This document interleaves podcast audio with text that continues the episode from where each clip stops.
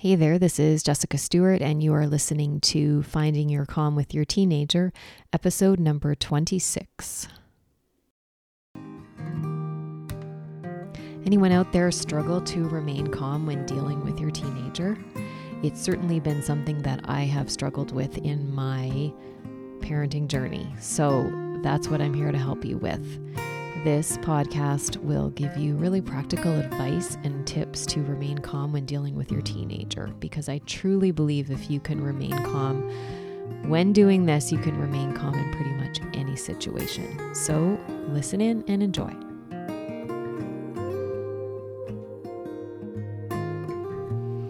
Thank you so much for listening. I have something to offer you, and that is a video that I have made to help if you've ever lost it on your teenager. And I made this video because I think this is something that we all struggle with as parents or caregivers of teenagers. We all struggle with it as parents or caregivers of children of any age, really. And I made the video to explain why we do this, what to do if it's happened to you, and just to give you some support with this situation and release the shame and blame of it all. And I hope that you find it so helpful. So, how do you get it? If you go to the show notes of the podcast and click the link that says grab your free video here, it will take you to a page to sign up and the, deli- the video will be delivered straight to your inbox. So I hope you enjoy it and have a great day. Hey there, and welcome. Thank you so much for joining me today. I am so excited to talk about today's topic. I'm talking about connection, which is, if you don't know, the first pillar in the acronym CALM, because I believe it is so important. Not necessarily, it is, well, I don't know if I would say it's not necessarily as important as the other ones. I think all of the, the things in CALM, so connection, acceptance, love, and managing emotions, are super important, but I'm going to go through in this episode really ways to think about connection and also 10 ways to improve connection with your teenager. And so these are just a micro mini cosm of what you can do to connect with your teenager and you probably have ways that you do this already. It's just kind of to bring to mind and notice what you do that works for connection. So, first, I want to just get into a little bit about um, ways I think about connection that have helped me understand it better and understand the importance of it. And so, the first way I've probably said in a previous podcast, but it's just thinking in, in very simplistic terms. So, just thinking about a telephone connection. So, if you're trying to talk to somebody and your uh, call is not connected, then no messages are getting through. It's really as simple as that. So, if your teen is not connected to you or any relationship that you have, the person is not, doesn't have a connection with you, then they're not really listening to you. You're not really listening to them. The quality of your relationship is going to be worse, just as if you're phone calls not connected or it's cutting out or shorting out or there's you know drops in the in the call the quality of your call is just going to be worse very simplistic way of looking at it but to me i find simple messages resonate with me the most the other way to look at connection is from Dr. Becky Kennedy and her book called Good Inside. If you don't have that book or haven't read it, I would highly recommend that. It's more focused on younger kids, but definitely applies to teenagers as well. And she speaks about the idea of connection capital. And so, in other words, kind of like the amount of connection stored up, like in a bank account.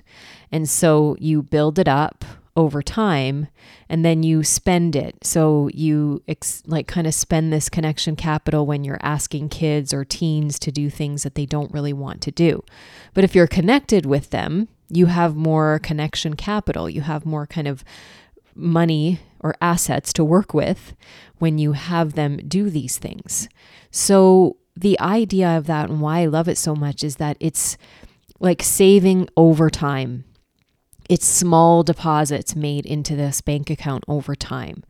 And why I like that is because instead of thinking of building connection as through grand gestures and things that involve lots of money, or I need to take my kids on a giant trip to Disney World, or I need to take my kids there, it's not that that is so important. It's the small little things that are done in a consistent sort of focused effort over time and the ways that we build connection with our children and our teenagers that we don't even realize we're doing it sometimes but it is so effective and, and valuable. So you may uh, realize in the list I'm going to present to you, these are things you do already naturally.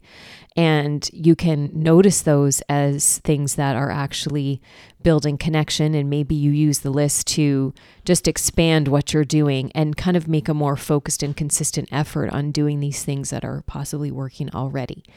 And the other thing that Dr. Kennedy mentions is that as parents, we really need to take the lead on building connection because it's not something that necessarily teenagers will want to do naturally. They may not seek out these opportunities to build connection. And so, as parents, we have to take the lead on this. We have to do more connection building than they're doing. And remember that they still are, you know, our teenagers, our children still need our guidance. Of, of course, we think our children do, but as our teenagers grow up, we and they get into these bigger bodies and they look more like adults, I think sometimes we forget that they still are going through rapid change and they still really need a lot of our support, even though outwardly they might not show it all the time. So just remembering that we need to do that heavy lifting and it's work, but it will pay off as you build these things up over time. And before I get into the list, I'm just also reminded of a story I heard on a talk show once a long time ago about. Um, it was actually about a mom who had passed away from cancer, and the host had asked her daughter what she missed most about her mom, like what were the big moments. And I think everybody sort of expected her daughter to say, "Oh, it was when we went on this big, massive vacation," or, you know, they did they had done a lot of big things in the last year of her life. But what her daughter said what it was was it was just an ordinary everyday moment about talking and sharing time late at night over a bowl of cereal. And so this was just a simple ordinary moment that she had remembered the most and that had a big impact. So building connection it takes time and it takes consistent effort, but it's it's small efforts that are done frequently that give us the most change in our lives. So when you're thinking about it, you don't have to think about going big in a big way. Think about the small things. And also, don't be perfectionist about this. If you hear this list and you think, oh, I have to do it's overwhelming, I have to do everything on that list, you certainly don't. You don't have to do anything on this list. You can think of your own things that work with you. I have uh, two boys. I ha- and so this is the it may not it doesn't necessarily matter that they're boys or girls but this is the lens from which i view the world i have two sons and um, so that's sort of where my focus was when i was making the list and just if you want pick one thing and just try it and see if it works and you know just pay attention to the things that have your kids sitting with you more, moving closer towards spending time with you, as opposed to things that have them sort of backing away from you or walking away from you. That's how you can tell the difference between connection and disconnection. Like I can see very clearly in my interactions with my sons when I have connected with them, but I can also see and notice the many times when I have disconnected from them. And that usually happens when I'm yelling at them, lecturing when I've had like a fear response and I've really um, had something that I so disagreed with them that I had to yell to make sure they got my point and they disconnected from me in that moment and I can I can see it because they walked away they shut down I could tell they weren't listening anymore. So, without further ado, I'm just going to dive into 10 ways to connect with your teen just from my view, viewpoint. So, the first one I have is be excited to see them or have your eyes light up kind of when they go come in the room. That was another thing I heard one time that made a huge impact on me and my parenting is that um, somebody had said on a talk show once, it was probably the Oprah show because I watched a lot of Oprah. Um, do your when you're thinking about your kids when they come into the room, do your eyes light up? Do you stop what you're doing and pay attention to them when they walk in the door?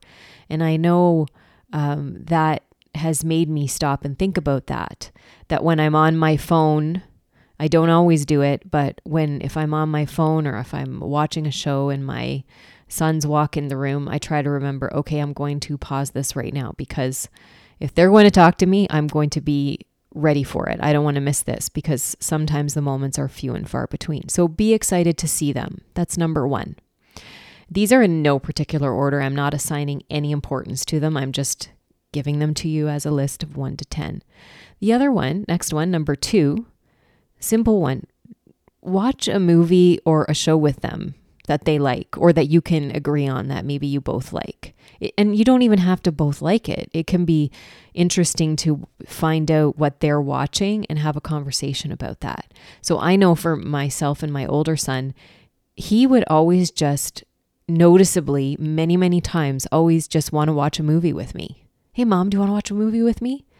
And I'd be th- thinking, oh, this isn't really a big deal. But I noticed he would say it over and over again. And he was really just like doing that, just like sitting there and watching a movie with me. So I came to be like thinking to myself, oh, okay, this is this is cool that he wants to watch a movie with his mom. And number 3.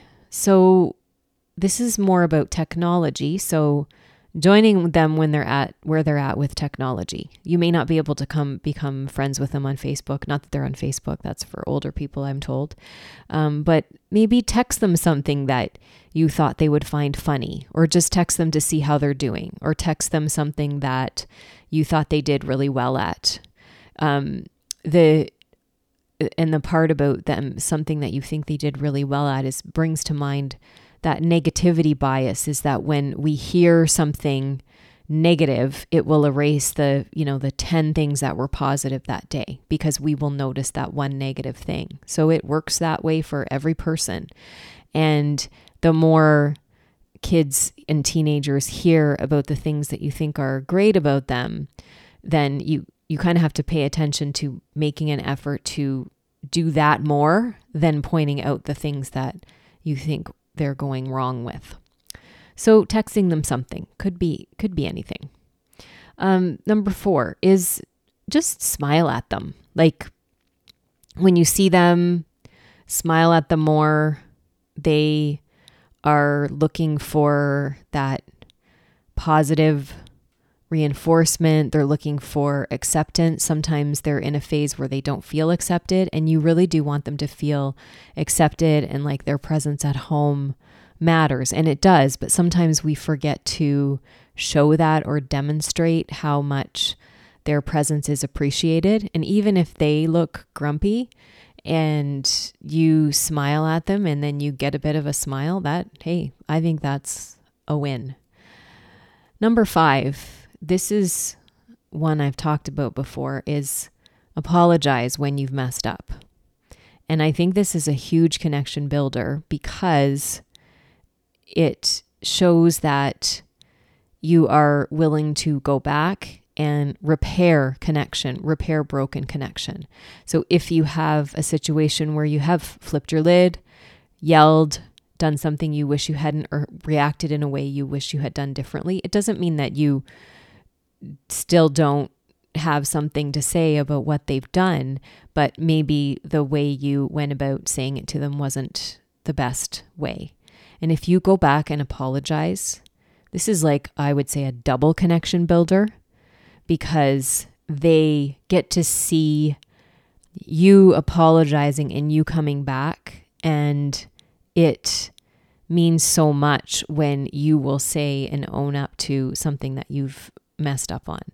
And oftentimes, parents would be resistant to this because we don't want our kids to think we are like less than superhuman. We want them to think they, we want them to think that we know everything and we have all the answers and that we're, you know, the strong one that doesn't mess up. But if we apologize and we show that we're actually human, it allows for their humanness, which is so important in their emotional lives.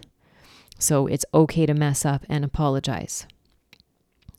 All right, number six. So when they have strong emotions, let them have them without trying to fix the emotions. So, say they've gone through a major breakup, say they are angry about something that went on at school. These kinds of things, or you can insert any situation into here what which would cause them to have a strong emotion. As parents, our first instinct, because usually we're afraid, is to try and fix the problem. We want their emotions to go away because it's better for us if they're happy and doing well. If they're not, then it must mean somehow, and I know this is how I think of it, somehow if they're not doing well, something's gone wrong in their life, it means we've screwed up as a parent. They're not going to ever get over this. But it's just simply not true. It's the fact of the matter that they're going to go through things that cause them strong emotions, just as if we think about our own lives, we go through things that cause us strong emotions. And if somebody just says to us, oh, just don't worry about it, or you, you get over, here's how to get over it, here's how to get through it super quick, you know, we, that doesn't work. Like, have you ever been so upset and then somebody said, calm down, and you just wanted to like bite their head off because it just doesn't work for somebody just to say calm down without allowing you to have your own feelings without those being taken from you. So allow their emotions to be there and just be with them. So you can see how a lot of these things require some strength in a, in order to not say and react and respond to these things or sorry, say not react but respond in a better way and the less you say almost is better. If you can get good at saying less with your teenager, that's a very good skill to have. Okay, so the other one, so next I'm looking at number seven, is just learning to listen. This kind of goes with the previous one. But when they talk about something, even if you don't agree with it, just listen and be curious about what's going on. So maybe it's like a political issue, maybe it's um, a video or they talk about some YouTuber they're watching and you really agree, disagree with what they're watching, just listen and be curious and try to find out why they think this way, why they agree with this person, why they don't agree with it. Like, really take the effort to have some curiosity about what they're saying. Okay, number eight go watch their their sports games or anything they're doing, even if it doesn't interest you at all. Um, your interest really isn't a prerequisite for, you know, what your kids are doing. Like, if it doesn't matter really if you don't like hockey or you don't like whatever they're doing, they're interested in it and you're interested in it because you're interested in them and what they are doing as human beings. So if you've ever had that thought, like, well, I don't really like this sport, so I'm not going to watch it, it's not about the sport itself, it's about what they're doing and the fact that you can understand what's going on in their in their world. Okay? So if they let you watch their sports games, or even if they don't, maybe just show up anyways and just say, I just wanted to come and watch you and see what you're doing and see how that goes. Um, number nine. So this is from uh, something that I learned in as like um, my I had sorry my day job is as a healthcare professional and uh, we learn about health behavior change and what to do when you want to get somebody to adopt a certain healthy habit or quit smoking, for example. So, because I'm a respiratory therapist. And with that training, there is something, it's part of uh, a model of, of training for this health behavior change. Anyways, what it really is, it's called resisting the righting reflex. So, we always want to, especially as parents of teenagers, is to tell our children, well, what the right thing to do is in this situation, or this is this is what you should do. We want to make them wrong right away. And it's it's a reflex. I, I see it in myself. It's such a strong reflex. I always want to quickly word vomit on my children all of the important things that I know about life and all the life lessons. And that comes out as something that's not usually well received. So, resisting that urge to always show that you are right and that you know everything and that they don't have any answers. So, in this case, it would just look something like what, like asking them, what do they think and what do they want to do in this situation? If they come up with the answers themselves, you might be really surprised at the amazing wisdom and knowledge that they have about what they think might work in a certain situation that they're having instead of you just offering up everything you think they should do. Because usually they're just looking for a sounding board, they're looking for somebody who's just going to listen to what they're saying and maybe give them a little bit of perspective. So allow them to come up with their own answers because those are the ones that are going to be the most valuable and they already are bought in then. If they've come up with a solution themselves instead of it just being handed to them, then they're more likely to use that solution and to have confidence and belief that that solution will work for them. Okay. And number 10 is really a simple one too is do an activity with them that they enjoy even if you don't enjoy doing it. So, my an example is I don't really love board games, but my son loves board games. So, I will sometimes relent and play board games with him. I don't always love doing this, but if it's a way to connect, I am all in for that.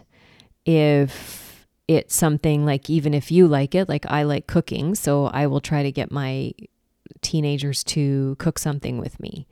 Or at least if I'm cooking something for them, I will say, Well, I'll cook this for you, but I just need you to sit here at the counter and talk to me while I'm cooking it. And often, if you kind of use food as as a way to get them to stick around, it works. You'd be surprised. So they'll just sit at the counter and just have a conversation about whatever comes up. They're they're watching you cook. You've got their attention for a bit, and anything like that is worthwhile. So, those are the 10 I have for you. And often when I look at these lists, I sort of think they're kind of simple and underwhelming. But like I talked about before, they don't have to be these big grand gestures. So just know that it is the simple things that you do every day that make such an impact over time. And it's like building little by little the connection capital in the bank account. So thank you, Dr. Becky Kennedy, for giving us that golden nugget. So I'm just going to recap. Number one, be excited to see them. Number two, watch a movie or a show with them. Number three, text them something you thought they would find funny or text them anything. Uh, number four, smile at them as much as you can. Number five, apologize. And that's called connection repair. Uh, number six is when they have strong emotions, let them have them. Number seven is just listening and listening more and saying less.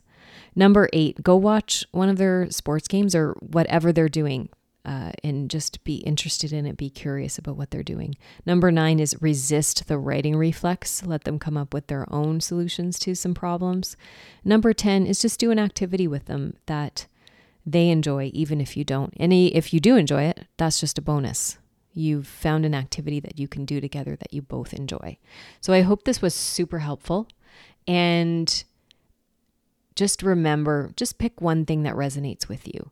And I'd love to hear from you if you see the various ways to connect with me in the show notes. If you send me a message about things that you do that improve your connection with your teenager or with your child, I'd love to hear that from you.